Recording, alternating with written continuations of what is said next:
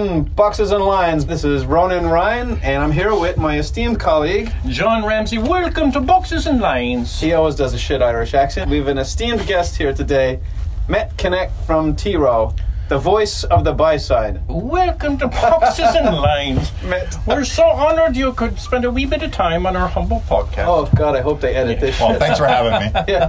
Thank, thanks for joining us, Matt. We, we appreciate it. We've, we've known you over the years, and I joke on the voice of the buy side, but you kind of are a very outspoken buy sider, so we're thrilled to have you here. But before we get going, I needed to bust your chops on something. Like, I noticed when we were going on the panel at STA National in DC, you had a little pin on your suit, uh, Buffalo Bills. How in the name of God are you a Buffalo Bills fan? There must be a backstory here. There's definitely a backstory. It's going to take up most of your podcast here, but I want to get the story out because everyone asks me. Let's I'm a Bills story fan, and I don't want to tell it a 100 times. So hopefully everyone will listen. The answer can be out there for everyone. He's really serious right now, guys. So this goes back to when I was a little kid. Um, I don't know if most people know, but I, I'm Turkish. That's my descent. I was actually born and raised in Turkey till I was about 10 years old. Uh, my mom is Turkish, but grew up in the States, so she had a uh, urge to kind of get back in and see her family. Uh, so at the age of 10, they moved us over uh, from Turkey to the United States, and you know, being 10 years old and not having spoken a lick of English up to that point, not Wow. one word. That you wasn't speak really amazing- taught. You speak much better English than Ronan. Well, so first of all, there's a lot Yeah. here. I'm going to tangent a bunch of things, right? so first of all, excuse me if I use bad words or No, that- you know, there's no bad words. My vocabulary isn't that good because it is Oh, my second please. language. Just Yeah, throwing that out words. there. My, mine too. Second, so I, I come to the states. I don't know any English. Uh, we actually came here in July. Uh, I had to go to basically like a, uh, a fast-paced, accelerated program to learn as much English as I could. Uh, I did that for about two months. Went to school my first day. Obviously, everyone knows I'm a foreign because uh, I have the name Mehmet, and they hadn't seen me the year before. Did you have a beard back then? I did not. I, I, the beard I have now, I have been growing for, since I was 10. It looks great. Yeah. Thank you. Uh, so, you know, a first day of school, a bunch of kids kind of pull me aside and ask me if I'm male or female. Uh, I don't know what male or female means. Uh, obviously, they're, they're kind of having fun with me. Uh, I know what mail is in the term of like envelopes and mail and a postage kind of thing. So I say, I guess I'm female by kind of just process of elimination. Everyone has a good laugh. Nice. I'm getting hazed. It's all fun. Uh, subsequently, by the way, it sounds like my parents, you know, when they come over here, they're I'm 10. I'm going to outgrow everything I own.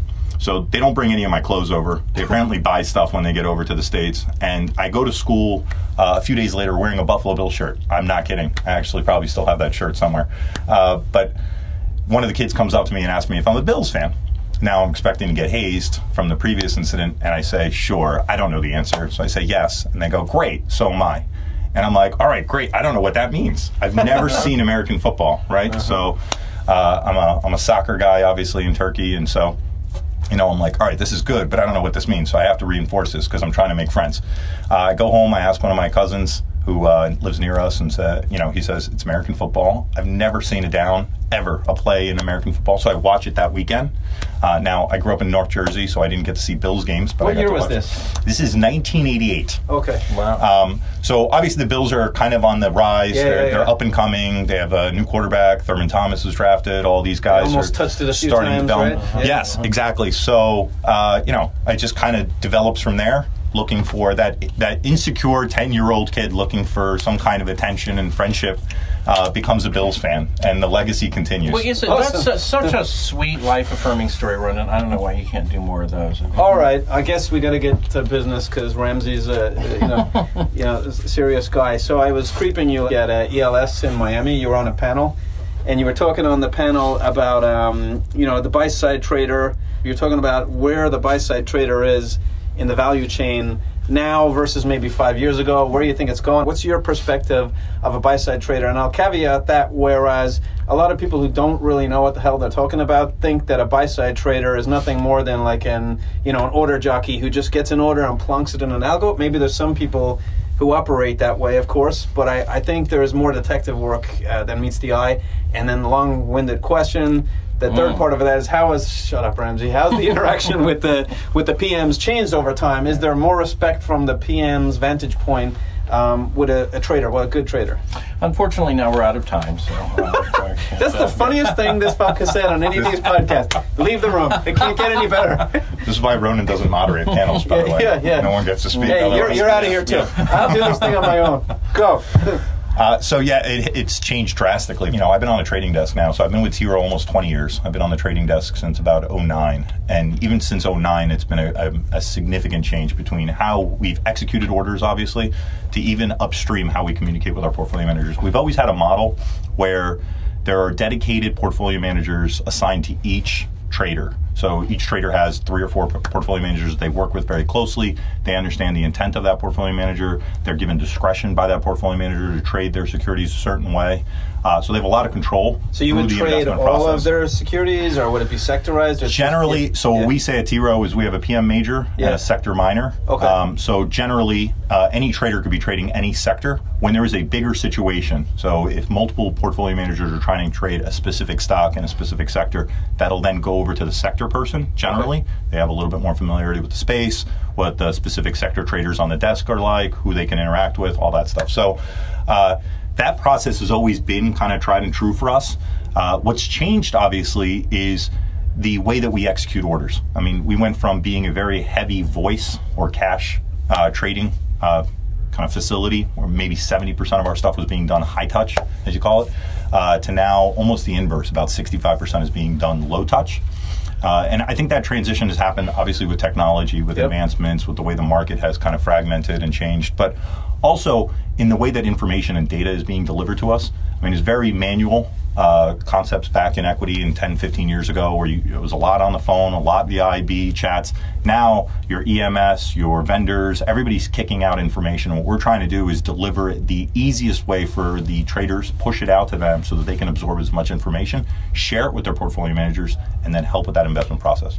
I'm interested. The last um, podcast that we did was um, dedicated to a report that's put out by Greenwich Associates on sort of what does the buy side want. I assume that you may have like read it. Did you have any uh, reaction to that? Anything that surprised you? Did it match what your experience is? It generally matches. Uh, the one thing I think you guys highlighted on your podcast that I agree with, but it's also a little surprising, is the fact that I think Eric said this um, that in ATSs there isn't as much segmentation.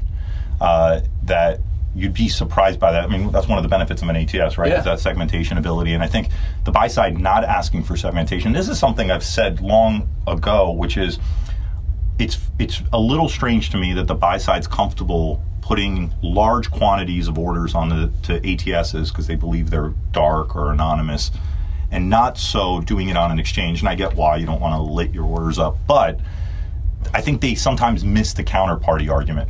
It's the same counterparties that are trafficking in lit and dark markets, and so if you're okay transacting with one in one, you know, whatever you want to call it, one kind of protocol, but not on the other, it doesn't make any sense to me. Yeah. So that's where I've always had that conflict between the buy side of saying, look, know your counterparty and segment your counterparty if you want to. And by the way, there's needs for liquidity. So if you do have that strong demand for liquidity, certainly you can interact with whoever you want. But if you don't and you have the option to segment, why wouldn't you? Yeah. So This rebates. good. Should Oh. we talk about rebates? One of the reasons Let's we love talk you. about rebates. Let's talk Um, about- so exchanges have said for a long time that the rebate system is necessary to preserve to uh, serve institutional investors. That if we don't have rebates, then investors are going to suffer horribly. Do you want to just give uh, sort of a short synopsis of your views on um, what rebates do or don't do for market efficiency, liquidity, et cetera? Um, I, I don't necessarily fully disagree with the notion that rebates do provide liquidity provision for market makers. Um, I would disagree with the notion that they're necessary for very liquid names. And I think that's what we see in our marketplace where there is this one size fits all approach to everything that's done on a regulatory basis. And we're trying to maneuver around that. Uh, and we can talk about round lots, tick sizes, whatever else that really shouldn't be done on a one size fits all basis. It should be customized to the type of security you're trading. Uh, but rebates kind of fall into that because, you know, I, nobody really needs rebates to provide liquidity in Bank of America. Uh, we probably do need it down the spectrum in small and mid cap names, but that's not how the market functions. The majority of the rebating takes place in large cap liquid Exactly. names where it's not necessarily necessary for us. So while I don't want to get away from liquidity provision because it's an important function, I don't know that it's being utilized properly or kind of giving us the best benefits in that small mid arena.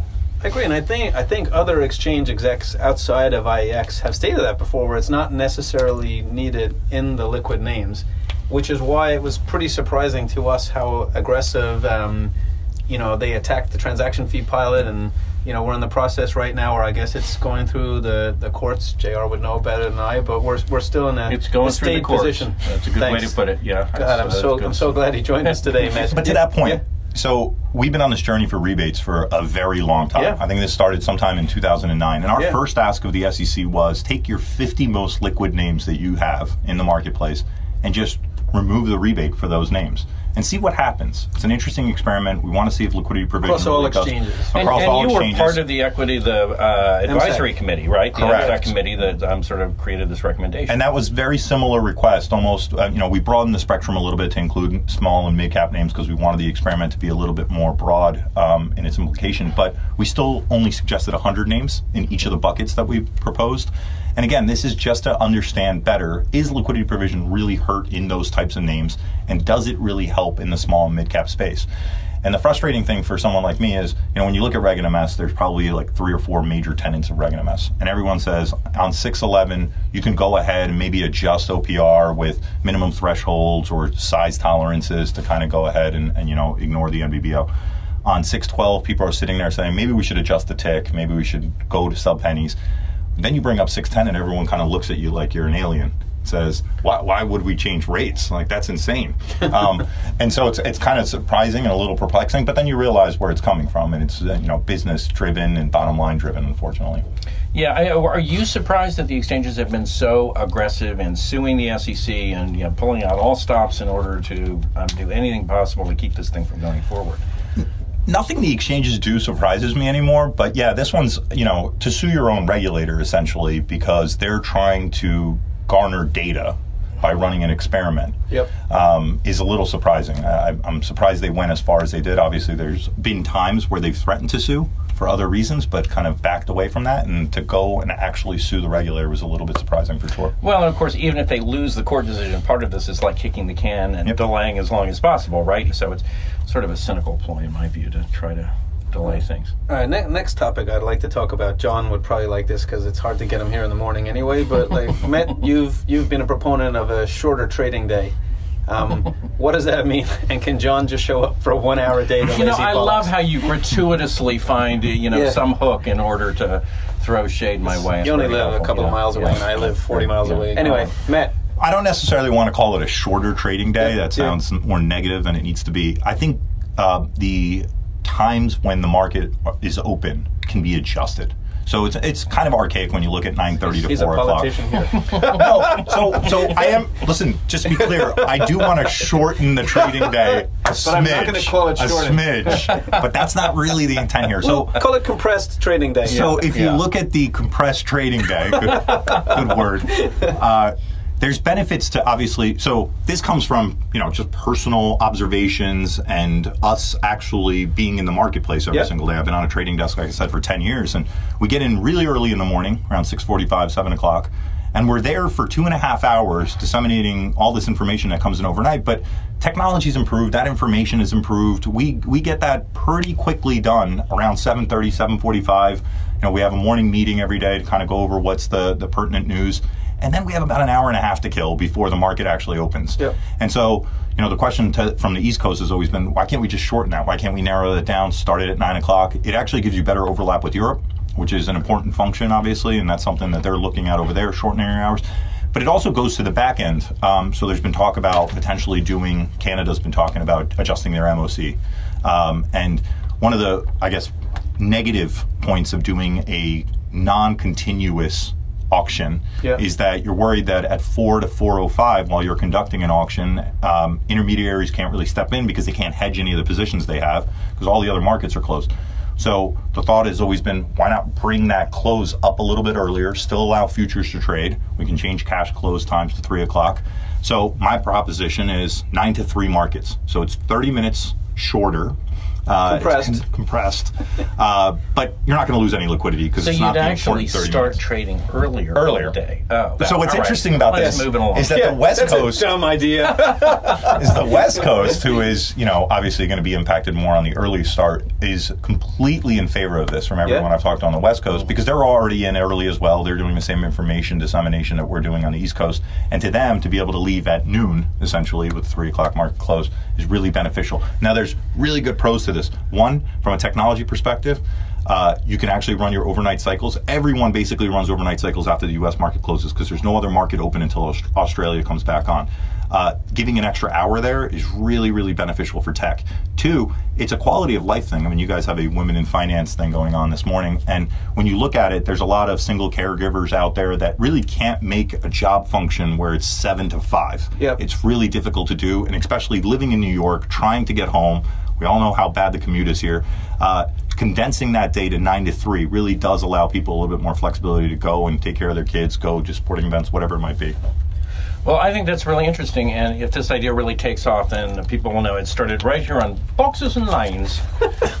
Doesn't he sound like Mrs. Doubtfire when he does his Irish accent? It's not bad. Maybe it's just hot in here. I'm getting ter- delirious. it's, it's- it's true. We, we do have met in the IEX podcast pod.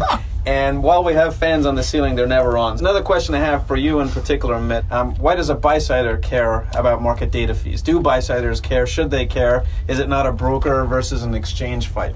Yeah, they should absolutely care. Uh, unfortunately, we're not directly impacted. We don't get those bills as much as the sell side does. Now, that being said, we do get those bills. Our cost of data has increased as well. If you look at our usage of Bloomberg, whether it's uh, you know the indices that we have that are getting priced in there, everything does incrementally increase, and we've Yep. seen 40, 50 percent increases year over year of our data consumption as well. Um, and for not more data per se, the same data just costlier. Uh, unfortunately, that bill to us isn't as significant as it would be to an exchange or to a broker um, trying to consume that same data. But it's important because ultimately we're paying commissions. The reason we're paying commissions for execution is because the broker is providing us a service, whether it's on the execution side, whether it's whatever benefits that we're getting from that broker. If all of those commissions are essentially being passed through to an exchange, then that broker really is kind of being marginalized to not really being able to benefit from Yeah. that revenue that they're receiving. Um, and there comes a point where you can only reduce commissions so far. And I think we've gotten to that tipping point. I've heard a lot of brokers comment on people are asking for lower commissions. They're not really able to do that anymore because you can't lose on every single trade that you execute. Um, and it's almost getting to that point where we're going to start ticking up commissions. And if we get to that point where we start ticking up commissions, um, you know, then it affects the clients ultimately, right? Because the clients are absorbing that cost. They are the ones paying that. So Yeah. that's what we're trying to fight. And you made the point on this market data roundtable last October that um, it was as a practical matter, you cannot, in good conscience, employ a broker that is not actually subscribing to all of the fast exchange market data feeds. And so, as a practical matter, the pool of people that are available to service accounts like yours shrinks because it's a it's a huge kind of gating issue for a lot of for smaller medium medium sized firms. You won't like the word shrink. Say compressed. Oh, John. okay, compressed. Sorry. That's true. Um, yeah, so I, I made the comment on the roundtables about you know, that I won't l- utilize a broker that uses the SIP data, and it was twofold. A little bit to do, obviously, as you said, with speed and the latency that exists out there, but then also because of the lack of data that's actually in the SIP. Yep. Um, and so, you know, it's really difficult to envision a broker being able to effectively either post orders or take liquidity when they can't see depth of book, uh, frankly. So, if you're using the SIP, now there are probably some uh, cases where the SIP makes sense and you can use the SIP, uh, but not when you're doing broker routing effectively, essentially. So, that's where that comment comes from. But I agree with you. Uh, the more fixed costs that are associated with trading, uh, the more difficult it becomes for smaller firms to just come into the business and have that a massive fixed cost immediately before they even trade. And I think you guys experience this. Yep. Before executing a single order, you've already got X amount Yeah, the of sunk you know, cost is is pretty high. Uh, a point I'd bring up, and it might not be the most popular point with the buy side, is I, I think they need to hold a line on commission at this point. When people talk about the transaction fee pilot, they jump right to the, the no rebate bucket. I think the the bucket I always mix them up whether it's one or two, where the most you can charge is ten mils to take. I, I think that's an interesting study as well, and I think that the buy side should not view that as a 20 mil discount going forward. I haven't been on a broker desk for a while, but I remember what our costs were per share there to trade, whether it was aggressive liquidity seeking, whether it was a passive VWAP type algo. The margins were pretty, pretty tight then at a 50 mil rate, and you look at where market data fees and technology fees have gone over that like seven year window. So I'm just not sure um, how the buy side can expect the sell side uh, to take any more of this commission compression. And I do hear it a lot. And then may, maybe, obviously, T Rowe is a big client and sophisticated client. Maybe the brokers don't want to push back broadly, uh, but I, I do think it's a, it's an important thing in the industry. I love you, buy side. Don't be mad at me. no, I agree with that. I think we do have to hold yeah. um, kind of steady where we are, but there's still pressure, obviously, to continue going lower. Yeah. Um, another topic I want to touch upon because it's speaking of Ramsey saying Can's been kicked down the street. Six zero oh six three dash B part deux. No, but um, I think it's paren six zero oh six three B. Uh, three B. Yeah, you like yeah, that? This is the, there's no dash. No, I, I, think there's no dash. Is it paren yeah. a French word? What, uh, what that did you actually write? would require brokers to provide to their institutional clients uh, detailed disclosures about how they route their orders and what the performance is and different metrics, and that's starting to go into effect. So, is this useful? Does it matter to you? Do you already get the information that you need? Um, does this rule change actually give you anything that you couldn't get?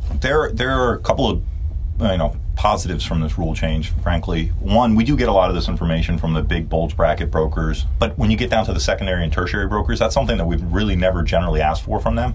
Uh, and this does kind of put them on that same playing field to say look you you are responsible for routing orders. You are therefore responsible for providing this data as well which is great. It's a standardization across the industry uh, so it's useful, and we can kind of utilize that data to a degree. Uh, and it's great from the retail side. I think the disclosures around any kind of real benefits or any kind of real uh, agreements that are in place with payment for order flow or whatever it might be is going to be much more public. Uh, for us to absorb. So it's, it's interesting to see, uh, but it's aggregate data. So aggregate data is less useful uh, for what we're looking at because when you're trying to pinpoint what's going on and what might be happening on a particular order, it's very difficult to see, obviously, when you're looking at a month's worth of data. Uh, and a lot of anomalous kind of information gets swept around uh, and kind of normalized. So it's good and bad. For big institutions, probably not as useful, but it, again, it standardizes all the brokers. It also standardizes the buy side. If you're a smaller firm that can't really take in this information right. uh, on the individual level, you can now from these 606 reports. So there's a baseline at least. There's yes. a baseline that everybody is going to have to follow, and then um, firms that need more can ask for. There's more of the T word. What's the T word? Oh, transparency. Uh, Very good. Yeah, to say that. Hey, yeah, if you couldn't hear that, hey, what was that? Oh yeah, there we go. Matt said transparency, and when our guests say transparency, I thought we was... get their IX sucks. There we go. Here you go. Yeah, catch, catch, tell you guys. never get. I thought T stood for T Rowe, but you know, yeah. I'll go with transparency. Yeah, Jesus, it could have been very bad if you play that game with an Irish guy. Where, yeah. where, are those in good health? last last question of the day: order protection. I, I read a book once called "Order Protection: That Truly Is My Bag Baby" by one Met Kinak. What, that was what, a book. say you? I wrote that. Yeah, what? yeah, yeah. I don't remember this. Right? I have a receipt here that I says. would think that I had written that book. I would remember it. Honestly, that's not mine, baby. It must be a you short. You guys don't get the Austin Powers reference. anyway, order protection. I thought we were if we are going to do movie lines. I had a bunch ready to go. I didn't what, know we were going down that. Give me your route. favorite movie line. Uh, my favorite one when it comes to when we talk about latency is the Ricky Bobby one from Talladega Nights, which is if you're not first, you're last. Oh wow! Um, and it, it's actually technically applicable to trading uh, because unlike anything else we do in the world, right? If I go to the supermarket today and someone gets in front of me in line, it doesn't change the cost of what I'm buying. It just makes me a few minutes later, but I'm okay with that. Uh, in the in the world of trading, obviously, if I'm not first and that price ticks up, that obviously you know is negative for me. That's a very nice illustration. Wow. You should take take account of that. So yeah. seven years uh, ago, I wrote yeah. a book called OPR. That's my bag baby. Yes, yes. Uh, it sold two copies, and apparently Ronan was the other purchaser. Uh, and so I've I've always been on this kind of I don't know what you want to call it, uh, trying to get OPR removed. I've never really been a fan of OPR. I've never really fully understood it. It served a purpose back in 2005 to try to, you know, electronify the markets and make everyone much more connected. Uh, I think it served its purpose now and doesn't really need to be around at this point. Again, pros and cons to removing it. Uh, pros. I think it will. It's the easiest tool to reduce fragmentation by far. Yep. Um, because if you're given a choice of not connecting to connecting to certain firms uh, or to certain exchanges, you will make that choice. I mean, I know I can make it internally and say, look, these two or three, they don't have a lot of market share. We're not sending a lot of order flow that way anyway. Let's go ahead and disconnect that. Uh, I can move on with that. Uh, it is negative, obviously, for upstart companies. It's going to be very difficult to gain traction unless you have a very unique product. But uh, outside of that, it's tough to gain traction. So it, it's tough from an anti-competitive perspective, and it, it's scary from a headline perspective, obviously, to say we've removed order protection. Right. Ooh. Uh, but the reality is, retail is so competitive, and there's such a, a you know an urgency to trade with retail that they're never really going to kind of be disadvantaged by either posting liquidity on the exchange by either posting liquidity or from their wholesaling uh, business that they interact with. So I, I think it's time that we revisit that and we can say, look, we can remove OPR and let the market kind of go where it is and let true competitive forces drive where market share goes. Uh, but yeah, I mean, it's it's a slippery slope, obviously, with some pros and cons. What do you think about the idea of creating some institutional size exemption so that some orders would not be able to, would, would not have to be subject to the OPR? Or would you just like get rid of the whole thing? Yeah, I don't. So I've never understood the exemption because I, that's all we would really use anyway. Yeah. If you got rid of OPR, I mean, I'm not going to just ignore quotes. Frankly, uh, like I said, would I maybe stop connecting to small firms that have very, very few, you know, small de minimis market share, less than a percent? Probably. Um, but when you get to those other firms, like I'm not going to ignore a quote on NYSE to try and go get size at IEX without interacting with that NYSE quote unless there's significant size at IEX that I'm going to do anyway. So I'm going to use that exemption. I'm not just going to say, I'll ignore NYSE and I'll go take out the 100 at IEX and I'll just keep ignoring the. Yeah, you know, it's a, it's a different time now too, where like technology allows you to do that relatively easy. So it's not like you're going to massively signal the market, like But maybe clearly- ten years ago. Yeah. so yes. What, what's your favorite Wall Street? Boris asked me to ask you, what's your favorite Wall Street movie? My favorite Wall Yeah, Street movie? uh-huh. Oh God, I'm not sure. I have a favorite Wall Street movie. Uh-huh. Um, maybe the original one with Michael Douglas, I guess. Right? Uh-huh. Is Yeah. that the one I'm thinking of? Yeah, Yeah. yeah, that's probably right. And Charlie Sheen. Uh-huh. Um, I, you know, it's not Wolf of Wall Street. I can tell you that. Uh, so I don't know. I don't know what my favorite. It's not Hummingbird Project either. I, I Yeah. have seen No, that no, one. That no, wasn't that very was good. little- Yeah, that was not a so cinema classic. Anyway, so I think that's it for now. We try to keep these podcasts short. We appreciate you coming here, Matt. Genuinely, you, you've, you've been fantastic. Bye for now, John Ramsey. Bye for now. Bye for now, Matt. Thanks for having me. All right, take care.